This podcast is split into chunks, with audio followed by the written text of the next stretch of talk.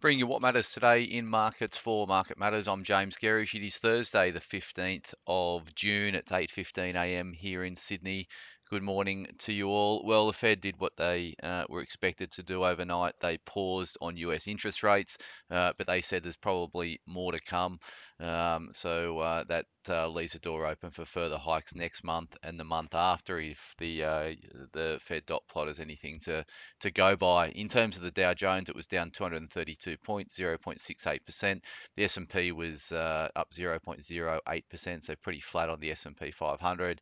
The Nasdaq was the outperformer, up 0.7%, uh, and that was likely on the back of uh, bond yields, which were fairly subdued over in the US market, uh, despite the uh, the Fed's decision. So we had the US two-year was up two basis points, but the 10-year was down two basis points. Uh, two years are trading at 4.68%, uh, and the 10 years are trading at 3.78%. Uh, in terms of what the Fed um, said overnight, it was a case where uh, basically, they're saying that they're they're pausing and they're waiting uh, on the, the data to see what they do next. Uh, but there wasn't a single person on the committee uh, that uh, wrote down that they expect a rate hike, a rate cut this year.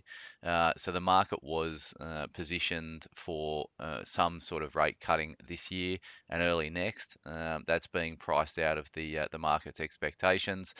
so it becomes a data dependent situation for the Fed. But at this stage, Powell and Co. think that more rate hikes uh, will be necessary, but that'll obviously be dependent upon uh, uh, uh um, uh, data moving from here.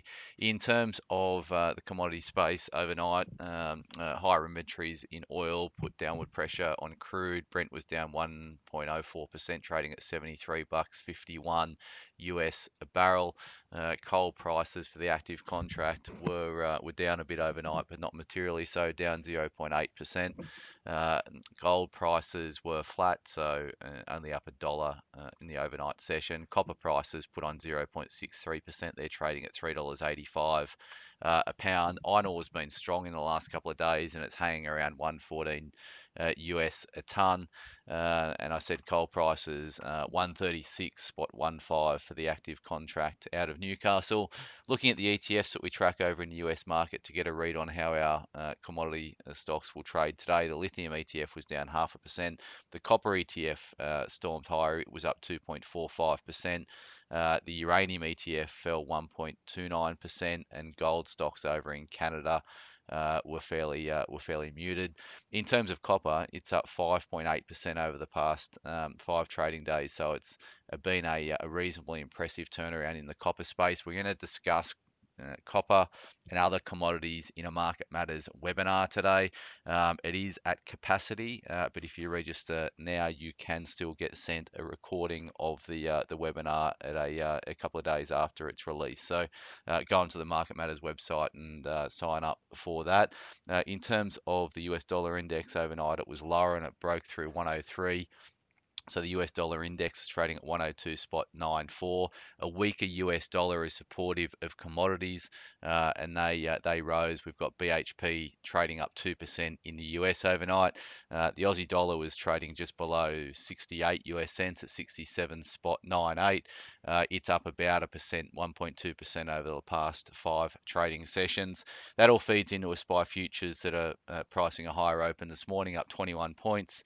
0.29 of a percent, uh, ahead of a, a, pretty big day from a data front. So, in terms of the economic data we've got out today, we've got GDP over in New Zealand, but locally we've got the June uh, CPI print here in Australia. Uh, then we've got a bunch of employment uh, statistics out at 11:30. So um, the employment change is expecting uh, employment change is expecting to be uh, 17,500 jobs being added, um, and that is a, uh, a rise in part-time employment, but a drop in full-time employment. Uh, that's going to feed into an unemployment rate that stays stable at 3.7 percent um, uh, here in Australia, so uh, very low levels indeed. Uh, in terms of company reports today, so we've got no earnings across the ticker, but we've got AGMs for LME, PEK, SST, and Sezzle, SZL. Uh, and uh, that's pretty much uh, um, all we've got in terms of corporate actions this morning. A bit on the broker front this morning. So Life 360 has been rated new outperform at RBC, $8 price target. Aurizon, AZJ raised to overweight at JP Morgan, $4 price target. Uh, in terms of CSL, they came out uh, yesterday and they put some cold water over the market's FY24 earnings assumptions. Uh, they basically said uh, that they came out and said that FY23 was going to be hit by higher uh, FX headwinds, um, but the, uh, the, the earnings for FY23 uh, based on that um, are still pretty much in line with consensus. But it was FY24 guidance that has really um, hit the market yesterday. So effectively they're saying growth uh, in earnings of 13 to 15, uh, 13 to 18 percent uh, in FY24. The market was at like 23 percent earnings growth, so uh, expect downgrades across the board this morning for CSL, and we've seen that so far. So RBC has been has cut it to sector perform and 306 price target. Uh, Jefferies have cut it to hold and 318 price target. Um, reading UBS's note uh, out this morning, they had a they only initiated coverage on it uh, in May. They were very bullish on the stock. They thought they'd do earnings in FY24 of 3.6 billion. Um, that's uh, going to be a number um, significantly less than that. Uh, the mark they've they've uh, rejigged their numbers and they now think that's going to be about 3.145 billion in constant currency terms. So a reasonable downgrade in terms of UBS's expectations for FY24.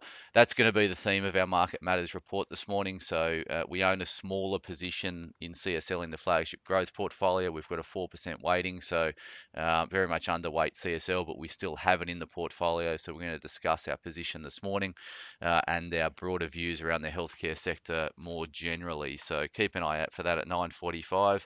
As always, thanks for starting your day with Market Matters.